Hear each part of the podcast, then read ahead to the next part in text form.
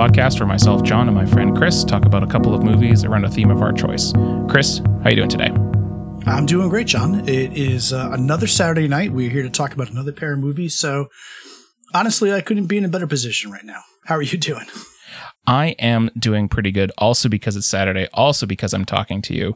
And uh, before we get into today's movies, I did want to just briefly mention that uh, the uh, the ho- upcoming uh, Hooptober series uh, is actually not upcoming at all, but in fact uh, already started with uh, Chris having uh, starting his marathon of horror movies. And not only is Chris doing Hooptober posts, uh, we actually have ourselves. Uh, a new contributor as well uh, to the Cinema Duel website. Uh, Dan Morris, who was on a previous episode with us on the podcast, has started writing and is doing his own Hooptober series. So if you want twice as many horror movies, uh, which is already too many horror movies in my opinion. But if you uh, you want to even double that, uh, you can go to cinemaduel.com and check out all of their Hooptober shenanigans.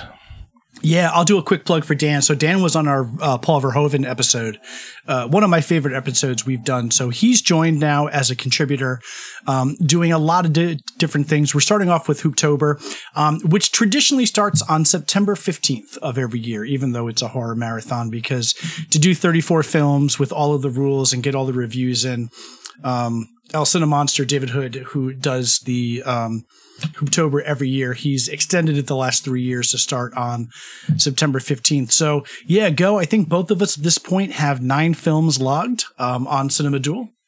Some real great ones. And then obviously next month, John and I, as always, will be doing our annual Hooptober episode where we'll be picking films from my list so that I don't have to go and watch even more movies um, in order to get my uh, quota done for the marathon. So a lot more to come there. And uh, originally, this was supposed to be um, a blind spot episode.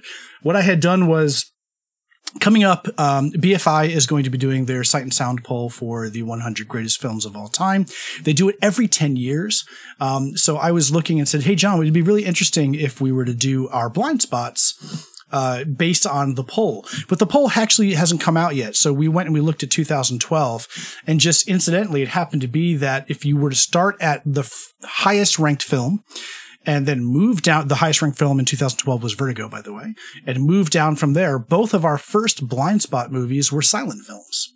Um, so we're going to take a little bit of leeway. Maybe we'll go back to the blind spot when the 2022 Sight and Sound poll is listed. But for now, we're going to call this Silent Classics. Um, so, John, I won't talk about what films we picked yet, um, but uh, wanted to just get a sense from you.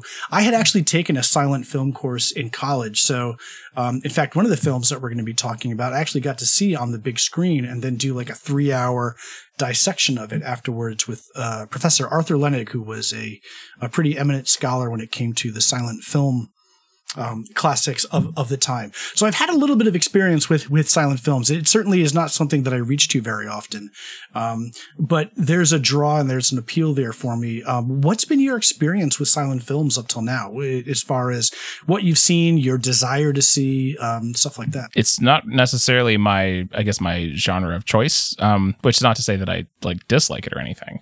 In my experience, the further back you reach into like the, the 20s to 40s or 50s or whatever um there there's enough distance in terms of like cultural touch points that i have trouble sometimes grasping like i have sometimes trouble focusing on things and especially if you're taking out the part where people talk um it can be even perhaps like harder for me to sort of keep that attention. And so it hasn't been something that i've or, or uh, other than just sort of like as an academic exercise i guess.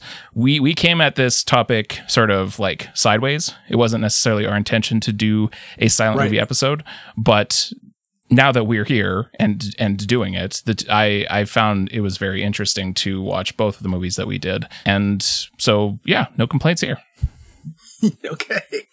Well, with that, why don't we jump into our, our first film, which is going to be ostensibly my pick, even though it was the one film that I had seen as far as blind spot. So we'll start with my pick, but your blind spot, the fifth highest ranked film of the 2012 uh, Sight and Sound poll, which is 1927's Sunrise, a song of two humans.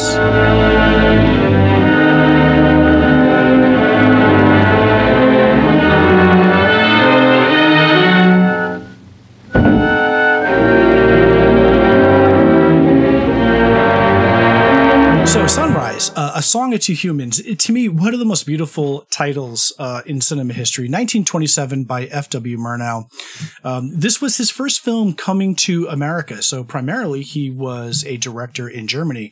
Where if you know him at all, you probably know him from his groundbreaking or groundbreaking, if you want to pronounce it correctly, silent horror classic Nosferatu, uh, the vampire. This is a very different film. This is a very much a fable, a parable about, um, lust, about love, about the country versus the city. And it, it just kind of really plays as this cross between expressionism and reality. It, it with really just features three characters. It features a man his wife, and the woman from the city. Uh, it's it's very telling that this story they don't actually have any names; they are just personifications. But at its crux, this is about a man, a hardworking farmer out in the country with his wife and their young child, who is beguiled by the charms of a woman from the city uh, who has traveled to the country to go on vacation and uh, she has seduced him with her charms and her feminine wiles and plots to stay with him forever and sell the farm and move to the city and have lots of money by killing the wife, uh, drowning her in the nearby lake. And it's about what happens when the husband attempts to do that and uh, understands kind of the love that could potentially be lost and and and the after effects of that. From a story perspective, this film is very simple. There's really not a lot to this film. Where the film I think is excellent is in its direction, in its technique, in its cinematography. This is a really interesting time for silent cinema. 1927, we're only a couple years away from when sound really takes over. Um, by the time 1927 came around and this movie was being done, The Jazz Singer was already out. And in fact, in this instance um, of Sunrise, I think that you and I both watched, John, um, the m- Movietone version. There is actually some sound effects and there's some syncing of things that goes on in the film, but it's not quite a sound film.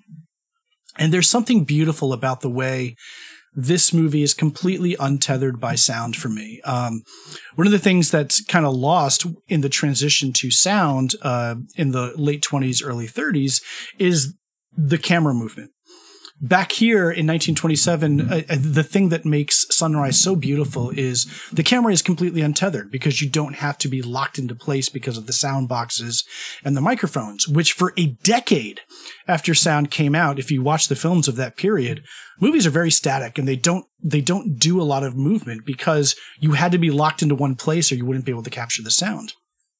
Here, Murnau and uh, particularly um, Karl Struss and Charles Rosher, the cinematographers, they do amazing things with the camera.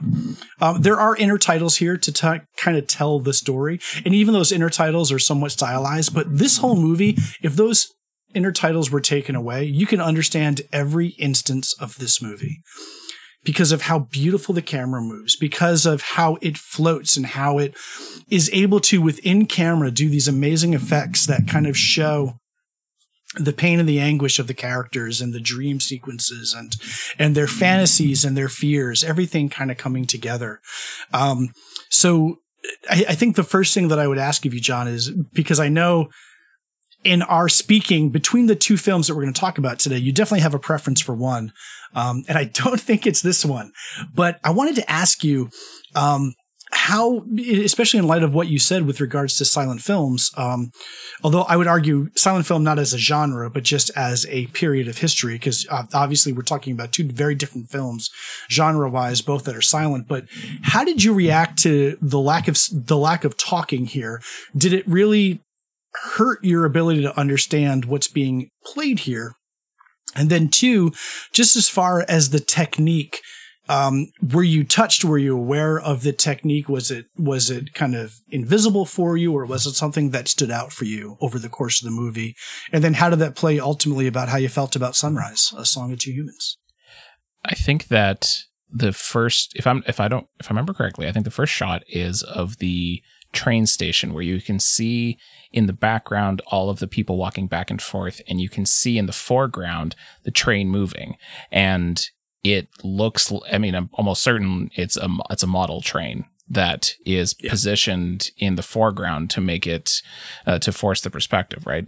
A lot of forced perspective in this film. There's there's one shot where uh, someone is really close to the camera and you see someone walking farther away, and it and for like a half second before your brain clicks in, it looks like um because this is very much a fable. My first thought is like, are we dealing with some kind of like giant situation here? Are these tiny like uh, uh, tiny people? So like the even in the even in the first round, what struck struck me, of course, is the the, the camera techniques uh, that are employed, which certainly I didn't. Uh, I didn't see coming. I think I it, it took me into my second viewing. I think to clock the fable nature of the yep. story and how that fits in with the the camera techniques and that allowed me to appreciate it a whole lot more because the first time around with no context for what the movie was and seeing that these this is a song of two humans. Characters who have no names are just given uh, descriptions right? It, um and then there's uh, and then the opening title credits i think talk about like whether you're in the in the farm or in the city like this is this these these things are universal. And the the plot is that and, and, I don't even think it's subtext. I don't even think it's metaphorical. She, the the woman from the city, literally puts a spell on uh, yeah. on the husband who then like we talk about how this is a very different movie than Nosferatu, but like when this guy is under the thrall of the woman from the city, he is very much a Frankenstein's monster. Um, and he, he he's mon- like the way he's lit, the way he acts and moves is very monstrous. Yeah. Well, and and and, an interesting point of that to, to directly relate to Frankenstein. To your point, um, so George O'Brien plays the man; he's the husband. One of the things that Murnau did to kind of get the performance he wanted from him, they put lead in his shoes so that when he walked, it was incredibly difficult for him to walk, to get that almost like heavy weighted down lumbering gait. So even when it's not even a camera trick, I mean, Murnau pulls out every trick in the book to kind of affect the I think you chose the perfect word, the the the fable performance that he wants to get out of his actors for this particular story. And the thing that's wild to it was it was wild to me I thought I was being primed for was sort of a this is a story that can happen to anyone. This is a, a completely relatable, understandable story that is that everyone can connect to. And I'm pretty sure that at no point have any of the things that happen in this movie are things I could conceive of happening. um, are you saying you never had to chase after a drunk pig in a ballroom during a dance sequence? I'm that's never happened to you. I or I've never tried to kill my wife and then try to win her affections back and be successful well, at it. To be fair, you're Canadian, so that, I mean, I'm not saying that has anything to do with it. But let me take odds with what you said just a little bit because, like you, I have never tried to kill my well. For the record, because this may be listened to for posterity, I have never tried to kill my wife uh, only to then reconcile with her in the city and then try to bring her back to shore, only to almost lose her to a tempest storm that throws her overboard in the exact manner of the murder that I was planning in the original part of the film.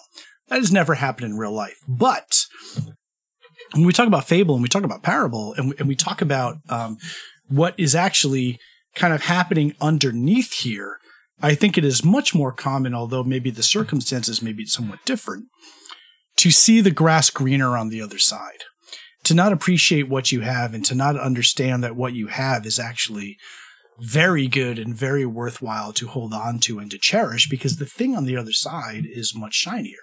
Now, whether that may be another woman or another person or a job or something, I think is something that many people can relate to. And I, think what Murnau does so beautifully here is uses story and uses fable so everything is heightened and everything mm-hmm. is over dramatized and everything is slightly larger in life. To tell a story that I, I would argue if you read it that way is fairly common. The and it, and it's the and it's the issue of coveting that which I don't have, right? It's it's mm-hmm. and we'll get much more religious when we talk about the next film, but I do find a little bit of religious fervor in coveting thy neighbor's wife, coveting thy thy neighbor's goods. That's that's what this film is actually about, and and and the, you know the road to temptation, and and how to kind of go to a certain point and then realize what it is that you're risking and come back to it. That that I think is very uh, relatable. You're right because without the sound recording re- requiring things to be sort of fixed in place, having things allowed to be heightened in that way. Let's let's say that I'm used to that kind of thing in other contexts, but perhaps sure not not something like this. Um, and I'm thinking back now to whatever big giant hardcover book of fables that I used to be read as a kid. And you're right. These are s- teaching simple moral lessons through, you know, talking magical talking animals, that kind of stuff. So that can, I, I can see your point. How does that sound? and I would argue, though, um, and this is going to come into play when we talk about kind of the differences between this movie and our next movie, where our next movie, I'm going to argue the draw and the beauty of our next film is all in the performance and in the acting. Whereas here, although I love the acting and I love the performance, uh, there's one there is one sequence that moved me to tears, then made me laugh out loud in the same sequence. Um, but this is a movie where the technical execution, to me, is what makes this the classic that it is. This is not a classic because of its story. Because I, I think to your point, it's a simple fable, it's a simple story. But if I quote Ebert, um, who actually has both of our films in his great movies, um, canon. Um, it's not what a movie is about, it's about how it goes about it. And I think how this movie goes about its simple story is what makes this a great movie. Um, like I said, I, I, I, think the techniques you see here, there are two sequences in particular. Um, the beginning sequence where the woman from the city and and and the man um, are plotting the murder of the wife, and she's like, "Well, what if she were to drown?" And you can um, tie reeds up and you can hold on to the reeds the reeds while she drowns. There's this amazing sequence where it follows her footprints in the mud. And it's just this gorgeous floating tracking shot. Again, this is 1927. The camera moves should not be this sophisticated in 1927. But there's this floating shot of her feet tramping through the mud and like they're they're sullying themselves. They are getting dirty by the things that they are contemplating. There's this beautiful mix of metaphor and imagery coming together to relay the idea that they are plotting a murder. And as they plot the murder they get more and more filthy as they go through the mud to get to the point where she's grabbing all the reeds to tie together. But the camera just kind of sits and floats and then rises up to her as she continues to talk to him and and and, and plot this this murder. Um I think that's where this movie, to me, becomes in the realm of classic. Um, I watched this movie twice too. I watched it again today for the second time, and just like you, I got so much more out of it the second time. Um, that scene, and then later on, my favorite sequence in the entire movie. Um, even though I have better images, there's the, the image at, at, at the end where you brought up um, as they're sailing back from the city now the husband and wife are completely in love again. A huge storm comes and the wife gets thrown overboard and then the husband and all the town goes to look for her.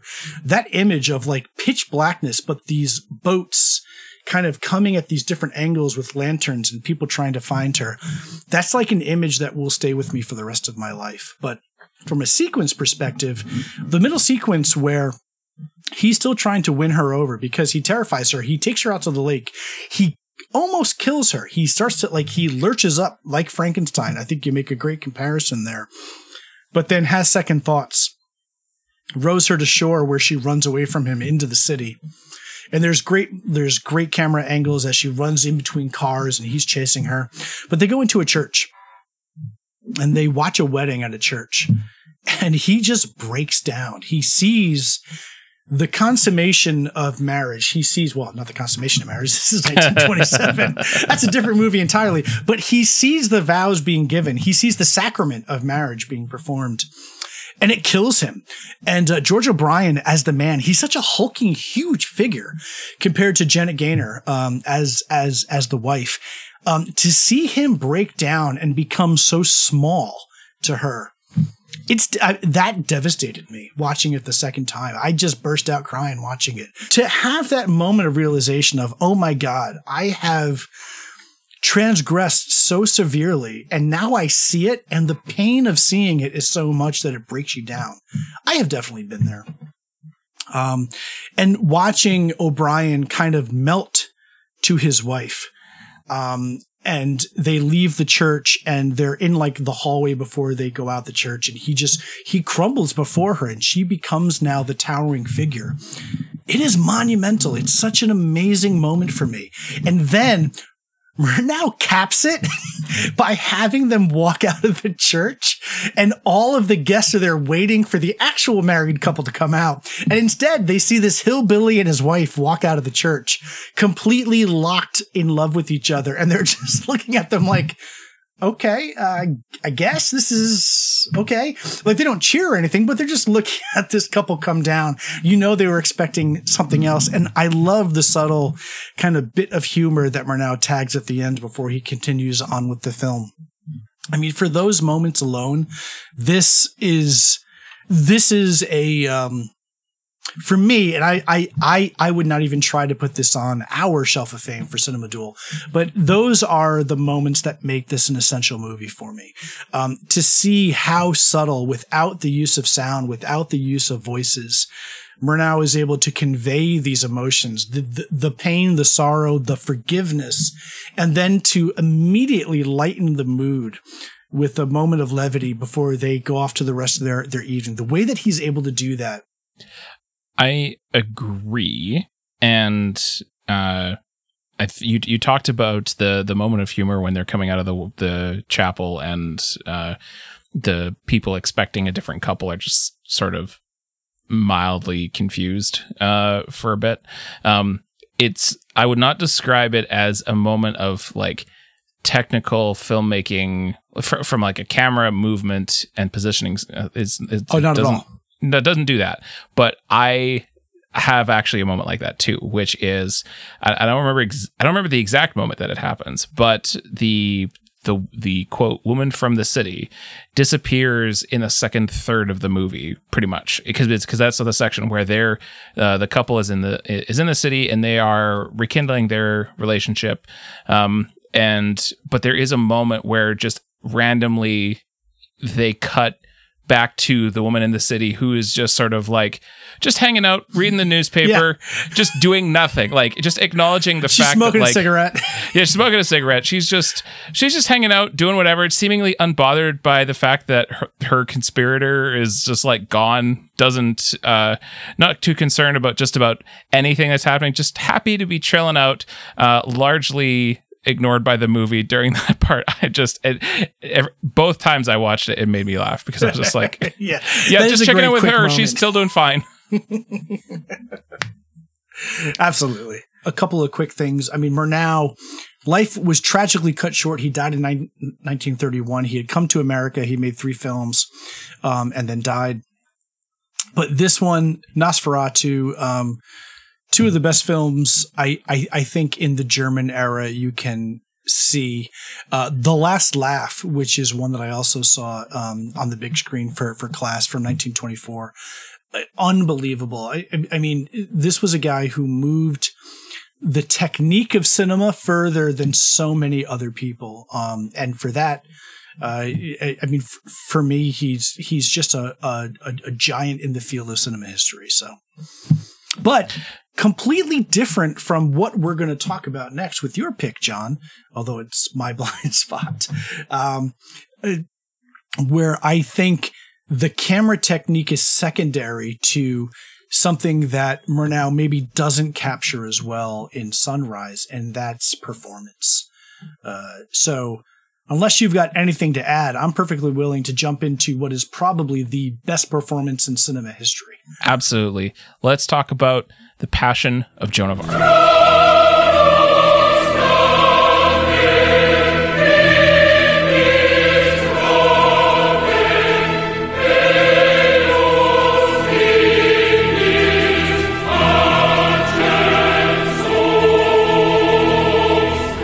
Okay, so The Passion of Joan of Arc as a 1928 movie, uh, directed by Carl Dreyer and stars Renee Falconetti uh, as the titular Joan of Arc. I will like I'm just going to front load my judgment of this movie up at the beginning of the episode, which is that all of the issues that I've talked about in this episode around how I have trouble connecting to silent movies, mo- movies that are, you know, like older than even my parents, for example. Um, none of those things apply. It is somehow as if this movie found a portal in time space and just was like, nope, this is like just absolutely blew me away from the very first second. And we can talk about uh, and that's not to say that I think it's perfect. There's, I do have some, uh, a little bit of reservations around it, but it, from so many, pers- from so many aspects of the movie's production, um, it it shook me. It shook me so much that I didn't actually watch it a second time because I was like, "Nah, I got it. I, I got it in one." but that is that is the extent to which I was like, "No, I pretty much absorbed everything I needed to out of this." I think that probably a good place for us to start with, which we won't dwell on necessarily too long, is on one of the biggest things I think is interesting about this particular movie is the soundtrack. I, I, believe that when we were talking about Sunrise, the soundtrack to that that we watched was the original because that was a synchronized soundtrack. Is that right? Oh, yeah, it was the synchronized the synchronized Movietone soundtrack. Uh, for that, there are other instances for it, but that's the primary kind of major one for the film if if you go onto the Wikipedia page for the Passion of Joan of Arc, the the list of soundtracks that have accompanied this movie are just absolutely there's so many different soundtracks. And so there is absolutely a question of like which soundtrack do you watch and how does that affect your viewing? I have not had a chance to watch, you know, to explore the other alternate soundtracks that are available, but the one that is on the the one that's sort of the default one on the Criterion channel is the uh, is a soundtrack called uh, Voices of Light, which uh, by Richard Einhorn, and this came yeah. out in like the mid '90s, um, and so that potentially could have serious effects on how I'm uh, like the, the fact that it is something that is the the, the score of the my experience of this movie, how a significant chunk of the movie experience actually came out much more recently. Um, is could be what's underpinning some of my like exuberant uh, experience of this movie. Um, but I mean, yeah, like let's talk about the the music for a second. Like how how how does that how does the how does the voices of light impact your experience and interpretation of the movie? Yeah, so let's talk about that for a second. So, to be clear, to understand the history of what happened here, um, Richard Einhorn um, specifically constructed Voices of Light to accompany this film. Uh, when he saw it, he had he had watched the film, had the idea to kind of create something to accompany it. So in the '90s, created Voices of Light to accompany the film, and that was the default setting. I think both of us have seen for this. I actually had seen one other version, um, and I'm not going to remember the name of the artist at the time, but not only are there so many different audio options to watch the film, there are different kind of frames per second speed for this as well. So the version that we both watched and are accustomed to is the 24 frames per second with Einhorn's Voices of Light as the accompaniment. Um, I also got to watch a 20 frames per second, which supposedly Dreyer, uh, Carl Theodor Dreyer, who's the director of the film, he had given directions as to what this should be. And there were some thought that maybe 20 frames per second was more ideal. I had watched one with a piano accompaniment which was fine, but doesn't hold a candle to the Einhorn score. The Einhorn score taken outside of the film is gorgeous in of it in in of itself.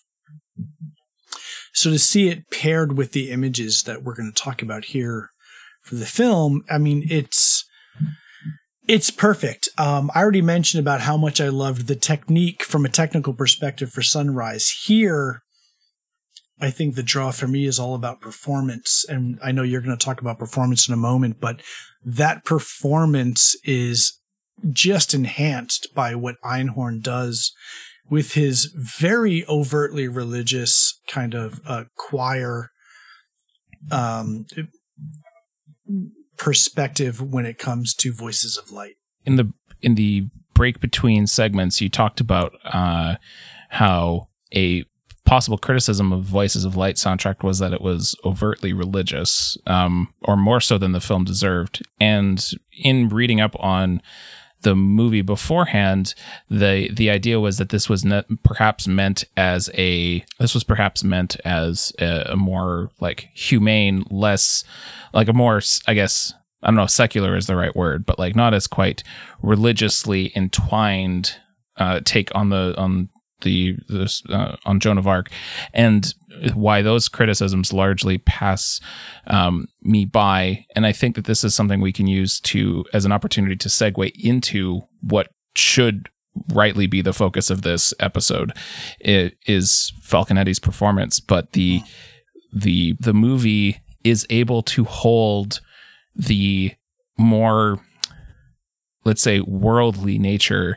of what's going on um, in this situation. However, the so much of the movie is literally focused, like like super close up focused on Joan of Arc's face and her experience of what she believes to be the voice of God and her she has like she has transcended. It is so dialed into the performance um, of that feeling that the score for Voices of Light, I think really is absolutely the best way to go with something like this in terms yeah. of like whether whether or not you like regardless of how you the audience um respond to it or how you feel about it um i think is absolutely a profound uh amplification of what is already an amazing performance, which is of someone who thinks that they have transcended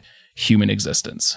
And I think that this is probably a good chance. Uh, this is probably where we need to talk about Renee yeah. Falconetti. Holy fucking shit.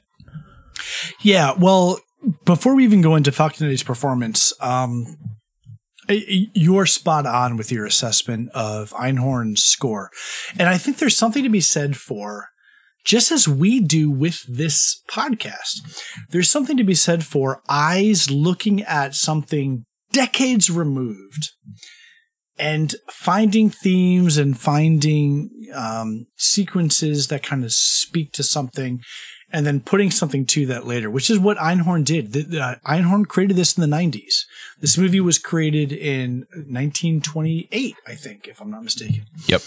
So there's something to be said for having lived and breathed the movie for so long and then putting mu- score, putting music, putting notes to the beats and the movements of the film that you just don't get when you're creating the score at the time that the movie is being created you know, I, I am sure that Dreyer. We, we didn't talk about Carl Theodor Dreyer. Um, again, if there are two masters of the silent era that I would kind of argue, if you want to understand the history of cinema, you need to talk about two people. You need to talk about Murnau, which we just talked about, and you need to talk about Dreyer um, who from who has a distinctly European sensibility to these things.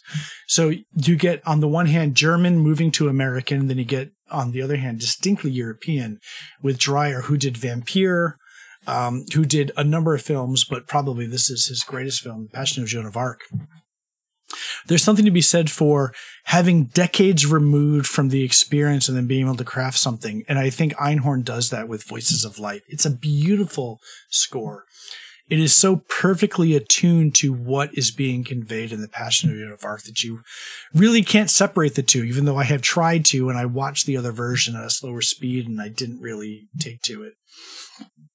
All of that leads itself to, though, where we talk about the technical acuity of Sunrise. Here, it's all about performance which is not to diminish Dreyer's contribution as a director. The way that he is able to light, we should talk about what this movie is, which is basically the trial of Joan of Arc, the trial of a woman who believes she is on a mission from God to um, bring forth France to victory. She is on trial with a bunch of French religious heads who were appointed by England and have a very decided view as to how things should be. So it, it is all about the interrogation between the two and then the ultimate um, sentencing and burning of Joan of Arc, which everybody knows now by his by, by history. But what Dreyer does that is so beautiful, uh, as as a, as opposed to Murnau's technical kind of a acuity with cameras and moving stuff. Here he is entirely focused on faces. He's entirely focused on performance. And he lights the church and he lights the interrogators in a harsh, cold light.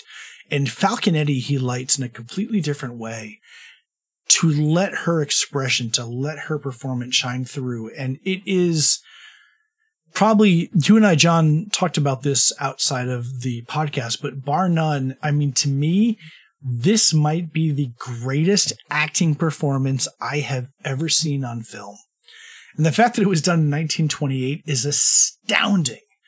But there's nothing that I have seen that rivals what Falconetti does with Joan of Arc here. So I want to bring it back to you for a second because you wanted to start with the music and then go to the performance. What did you first kind of drive, like derive from the performance when you watched this for the first time? You only watched it once. Both of us only watched this once. And I think that's a telling thing as well. That for Sunrise, we watched twice to kind of pick up on the technical cues and things that were happening. But there's something to be said for I only needed to watch The Passion of Joan of Arc once to really glean everything I needed to know from this movie. So, what was that for you? I think after an initial like as I was getting settled in, my my I have to be honest, my gut reaction is this is a woman on Twitter espousing her expert opinions based on her career of being a professional and having dipshits uh, uh, who don't know anything just uh, give her shit on the internet all the time about it. That was my first thought. Was like, this is how this is what this feels like. It's like she she knows everything, and everyone's just trying to like needle her to death. Uh, only, um, but then like again, as, once you get past that, like once I got past that initial how look at me and being clever, um, and settling into what the the the rhythms of the movie and actually dialing into what um is is happening, I think that like again, it this this movie is I would say that it is not like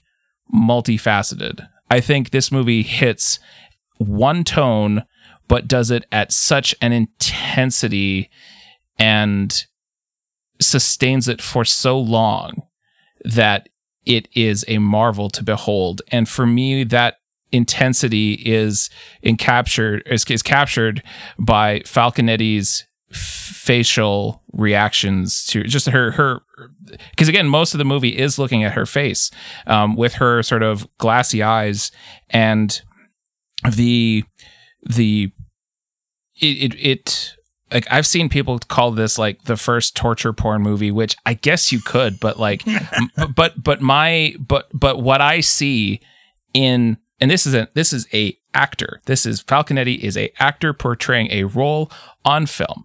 I know that this is an acting performance, but when I see the movie, when I am focused on her face and this character's experience, um, with especially the, the the the detail of the like the glassy eyes that never like almost I don't remember if she actually sheds tears, but like so much of the movie is just sustained glassy eyed, staring off into the distance. The the horror, the div- but also the, the the divine inspiration, like the all of the things, both good and bad, of of what she has gone through register the entire time. Like yeah. I fully believe that the person I'm watching on the screen has in fact heard from God. Um, I, there's no question in my mind that this performance is of a person who has uh, done all that and is completely entranced and also super fucked up by it. Yeah. Like again, it hits that note pretty early and sustains it for most of the running time of the movie. I I would be impressed if that kind of performance was given now. But it would also exist in a world where I would expect that kind of stuff. To hit that kind of to hit that kind of emotional, physical note and to be able to do that in goddamn 1928 is just outstanding. It is it it it blows my damn mind is what it does. A hundred percent. Um Falconetti's performance is it's it's it's an all timer. I there are for a movie that is so obsessed with close ups, you are completely relying on your actors to convey every emotion, every beat of the film. The one thing about Dreyer in this film is that he is not reliant on camera m- movement to convey story. This movie is almost entirely, except for the end, which is where I have my problem. Me too. yeah, this movie is almost entirely set on people's faces. And the way that he lights those faces and the way that he frames those faces tells everything. And Falconetti, you mentioned the glassy eyes, but there's so much more to those glassy eyes than just like a like an expression. Um, as they drill into her, I have never been more convinced that a woman has got a that anyone has received a message from God than Falconetti in this role.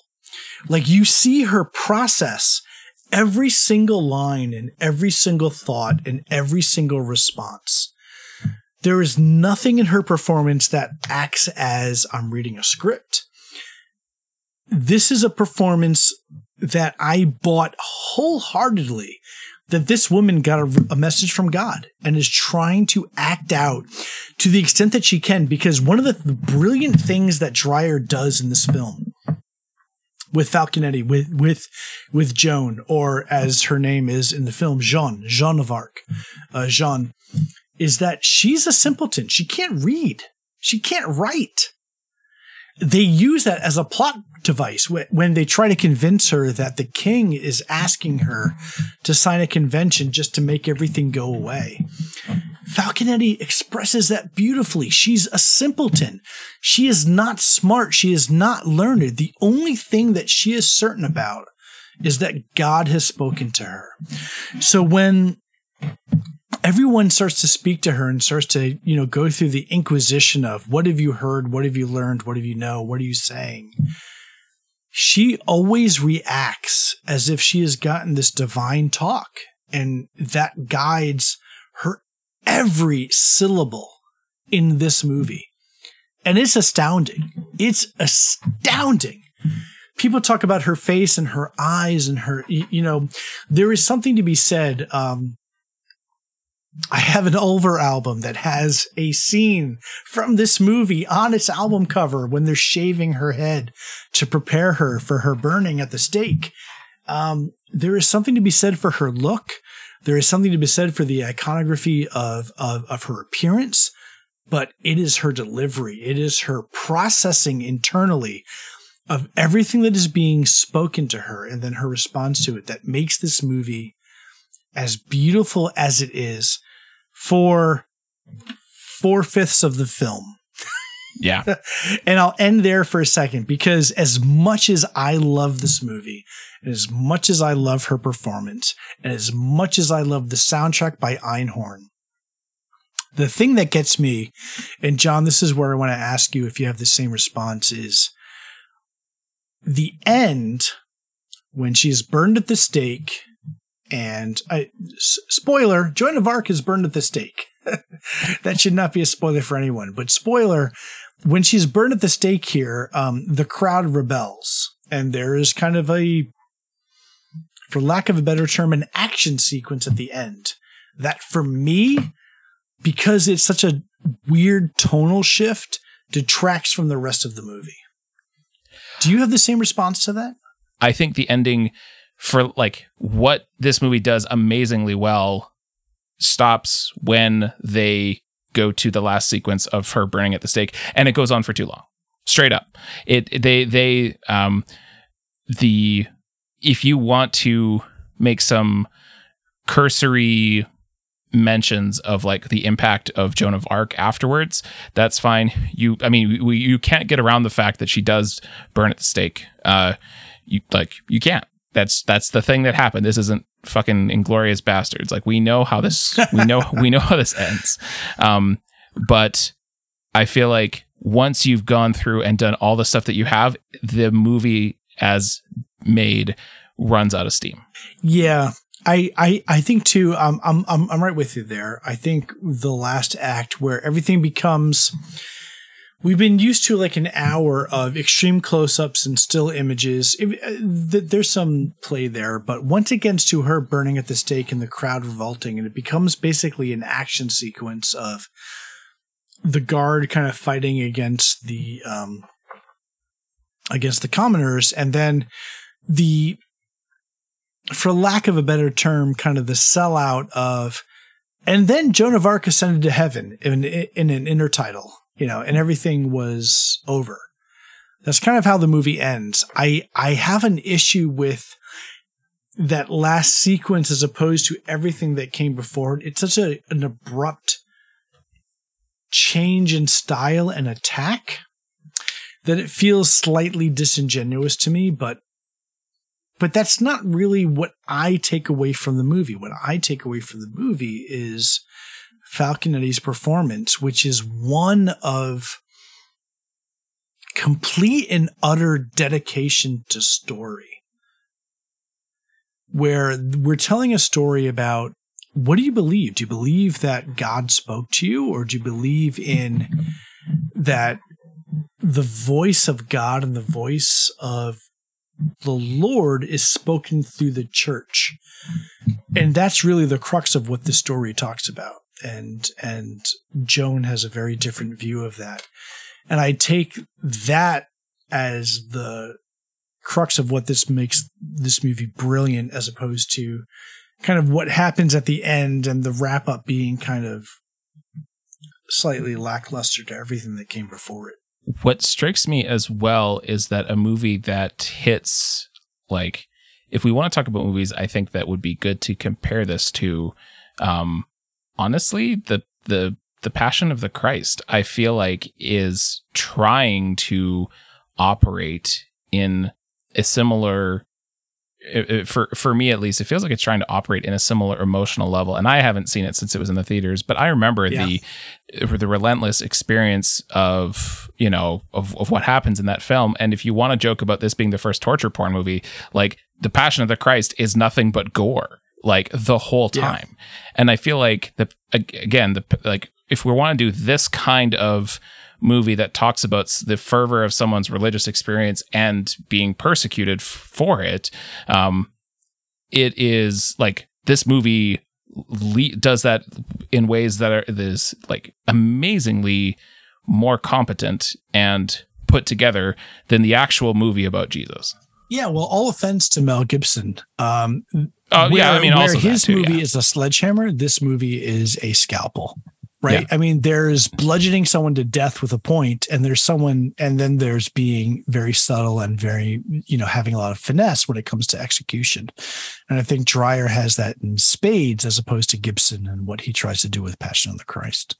The the ending is a bummer, uh, and I can't pretend like it's not, but. Uh, but weirdly enough, it, that's the part of the movie that has the least amount of Falconetti in it. Yeah. So I think that like for for I don't think that this it takes away from the the the profound achievement that is her performance in this film. Um, and all the ways that uh, Dreyer, I think I mispronounced Dreyer's name at the beginning. Uh, uh, the way that he sets up his like his camera shots tend to be there's there is some camera movement but not as much but like he's his his the framing of his shots i think is essentially like whoever's doing the cinematography for this film absolutely does, is is helping falconetti who um and the voices of light soundtrack is absolutely helping. Um and it's just making what is already there just that much better. And if it's not a perfect film it is a special one to me and I don't have any particularly graceful way to transition into the recommendation segment, especially given my choice of recommendation, because uh, again, as I mentioned before, uh, this particular not genre is uh, not something I'm super well versed in. Uh, so I'm just going to do a hard pivot and say that my recommendation uh, for people to watch uh, is the movie Prey which is the newest film in the Predator franchi- franchise. Um, I think the only Predator movie I haven't seen is the the, last Shane Black one I didn't watch, but I mean, like ultimately, what this what Prey does that is amazing is that it is it it does everything that it needs to do very if, uh, like very well and very minimalistically. Like it doesn't uh it, it is not just like competent but like well done and well done in a way that is interesting and good without getting overly uh bogged down by just about anything. It is like it, it is what you want when you want to go see that kind of movie. And uh and the fact that it's shot in my neck of the woods, and I instantly recognized it as being shot in uh, in Kananaskis, uh, was a nice bonus. But uh, it's it's just it prey whips ass. It's it's good. It's fun. It, you should go see it. Let me let let me tell a story, John, okay. if I may. Let me bring you back about 15 years. Um, I'll start by saying I really loved Prey as well. I think it was a wonderful film. I enjoyed the hell out of it. I watched it with my son. Which brings us back to 15 years prior, uh, 2007. My wife and I uh, were trying to have a baby. She was pregnant. I had had a surgery. Um, I don't know how many people know about this, but in 2006, I donated a kidney to my brother. My brother has a um, terminal kidney disease, and I got him a kidney. The first thing that I did with my wife after donating my kidney was ensure that we could still have children. And a month or so after having uh, donated a kidney, my wife got pregnant and then immediately went to the hospital because there were a lot of complications with my uh, son's birth. And while I was sitting in the hospital with her, this will get to the point of your film in a second. In uh, 2007, I was listening to a lot of podcasts, and my favorite podcast at the time was a thing called The Totally Rad Show which is hosted by three wonderful individuals Alex Albrecht, Jeff Cannata, and a certain young filmmaker called Dan Trachtenberg. Oh. Talked about the movies of the day. And those three guys got me through one of the most traumatic moments of my life as I uh, had my wife in the hospital for a month before our son was born uh, because of complications. So I, my son grew up with me listening to that podcast and seeing Dan Trachtenberg grow from a person who was on podcast talking about movies and talking about his love of things like The Karate Kid and Back to the Future to directing. Uh, and directing, the first thing uh, obviously that I saw him in was 10 Cloverfield Lane. He had done a, a, a, a portal video before then. But he did Ken 10 Cloverfield Lane. It made me sit up and take notice because not only was it just a damn fine movie, but Trachtenberg showed that he had the bones that to me, if you know me as as anything by now through Cinema Duel, it's my love of classic cinema. I, I grew up on the movies of the 40s and the 50s. I grew up in the era of longer takes and static shots and performance over choppy editing and Trachtenberg, I think, is uh, the same. He comes, he's he's cut from the same mold, even though he's such a younger person. So when I heard that he had done a Predator prequel and uh, got a chance to finally watch it, I I watched it with my son.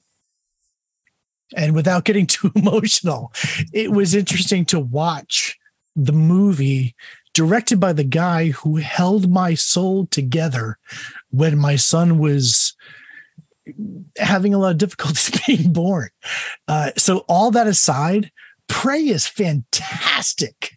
Prey is easily the best Predator movie since the original. And Trachtenberg brings a master's sense to pacing, to shot composition, to framing. He is an elder statesman as opposed to one of the new school directors that has to chop a scene every second and a half because God forbid a scene lasts longer than a second. He knows his shit. Uh, and I was so excited to watch Prey and to come away thinking, oh man, here is somebody who is thoroughly modern, but at the same time, uh, beholden to the masters of the craft from the 40s, 50s, 60s, and beyond. Uh, so that's my That's my very personal anecdote to the story about how much I love Prey and how glad I am that you're recommending it. That, uh, I'm not going to lie. When you started that story, I was completely flummoxed around how you were going to tie that in, but that ended up being, again, like Voices of Light, seriously enhancing of my appreciation of Prey as well. So thank you. Uh, thank you for sharing that. No, hey, hey, thank you, Dan Trachtenberg, for being such a kick ass director. Absolutely. And for staying with me for, you know, 15 years of what was some of the most incredible moments of my life. that I I I have no further words except to say, Chris, what do you got for us this time? So I am going to lead into what we are going to be talking about at length next month. Um, I'll keep it to silent movies because, as John alluded to at the beginning of this episode, we are knee deep in Hooptober, uh, the annual horror marathon that I participate in, and we talked about at length last year, uh, both on the website and the podcast, and the year before on the podcast. So, heads up, we'll be doing that again next month. But for now, uh, two of the films I'll talk about are silent films because one of the things uh, that Hooptober is famous for is its rules. And two of the rules that I had to adhere to was I needed to do a German silent film. And I needed to do a film that starred Lon Chaney, not Lon Chaney Jr., which screwed me until this morning when I made some adjustments to my film watching. So, the two films that I'm going to recommend, if you are at all interested in the foundations of cinema and you want to start at the silent era, let me recommend um, The Phantom of the Opera, starring Lon Chaney, uh, I believe 1925, and also The Cabinet of Dr. Caligari by Robert Wiene. Um, German Expressionism at its finest. Um, two films that really tout horror, but tout how horror can be achieved without sound. Robert Wiene's um, the cabinet of Dr. Caligari is one of the foremost um, examples of German expressionism, meaning that reality is an aside to the surrealism and the mood that the film is trying to evoke. So the, the cabinet of Dr. Caligari is rife with shadows and canted angles and surrealist imagery to evoke a mood rather than to evoke reality um, which is interesting when we talk about Sunrise A Tale of Two Humans before.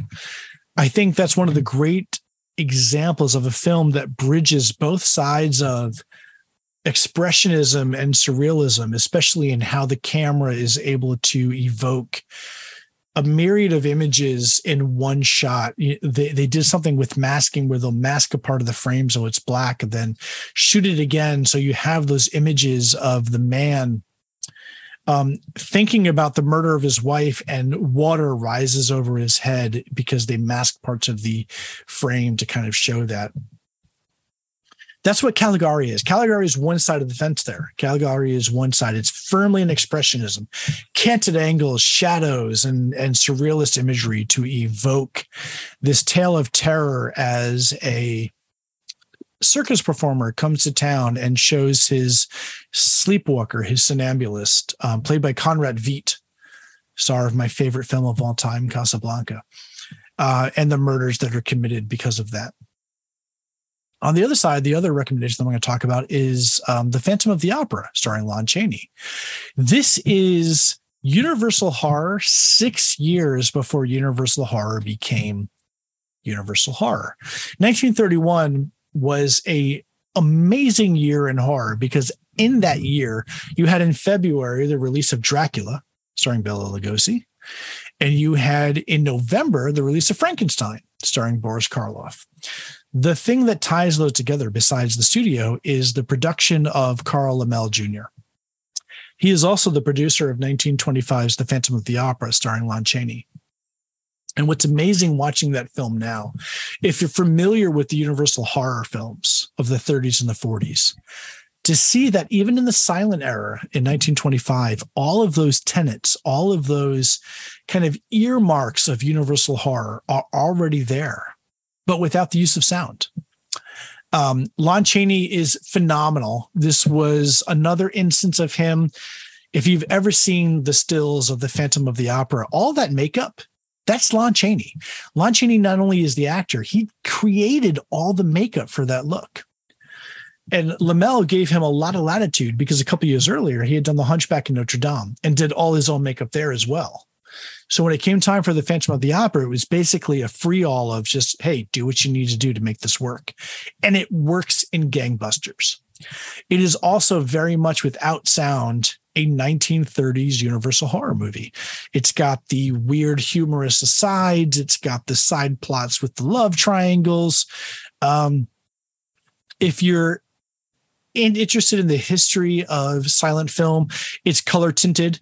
Uh, so depending on whether it's day or night, it's tinted blue or it's tinted yellow. There are green tints for certain sections. And again, I I don't think you can truly appreciate the growth of cinema over the ages unless you really start to see kind of some of the foundational works of the teens and the 20s that show what cinema could be back then with its limitations when it comes to effects, when it comes to camera tricks, when it comes to acting and performance. How do you tell the story when you have no sound? Um, just like Sunrise, The Phantom of the Opera, and um, The Cabinet of Dr. Caligari are able to tell the story without dialogue and make it effective and make it work. And while it may not be scary, it is creepy and it is disturbing and it lingers in your imagination um, the more you think about what it took to put those images on the screen. So, those are my recommendations. And we will talk a lot more about horror uh, when we get into next month's episode, which will again be the Hooptober horror episode. So, that's what I got, John. That is uh, absolutely wonderful. Thank you for that. And uh, thank you for what I knew I was going to come in as a bit of a a bit of a raw nerve. Uh, um, uh, in regards to Passion of Joan of Arc, but uh, I think you actually ended up matching me uh, in some spots for uh, this being a surprisingly vulnerable uh, and personal episode. Uh, so thank you for thank you for joining me in that, and thank Always you. Always happy to be vulnerable, sir. and thank you all for uh, thank you all for listening. Uh, definitely, again, make sure to check out cinemaduel.com to check out both uh, Chris and Dan's uh, simultaneous uh, parallel uh, Hooptober coverage. And yeah, we'll be back next month with more spooktacular Hooptober goodness. Looking forward to it. Thanks, John, and I'll see you next time.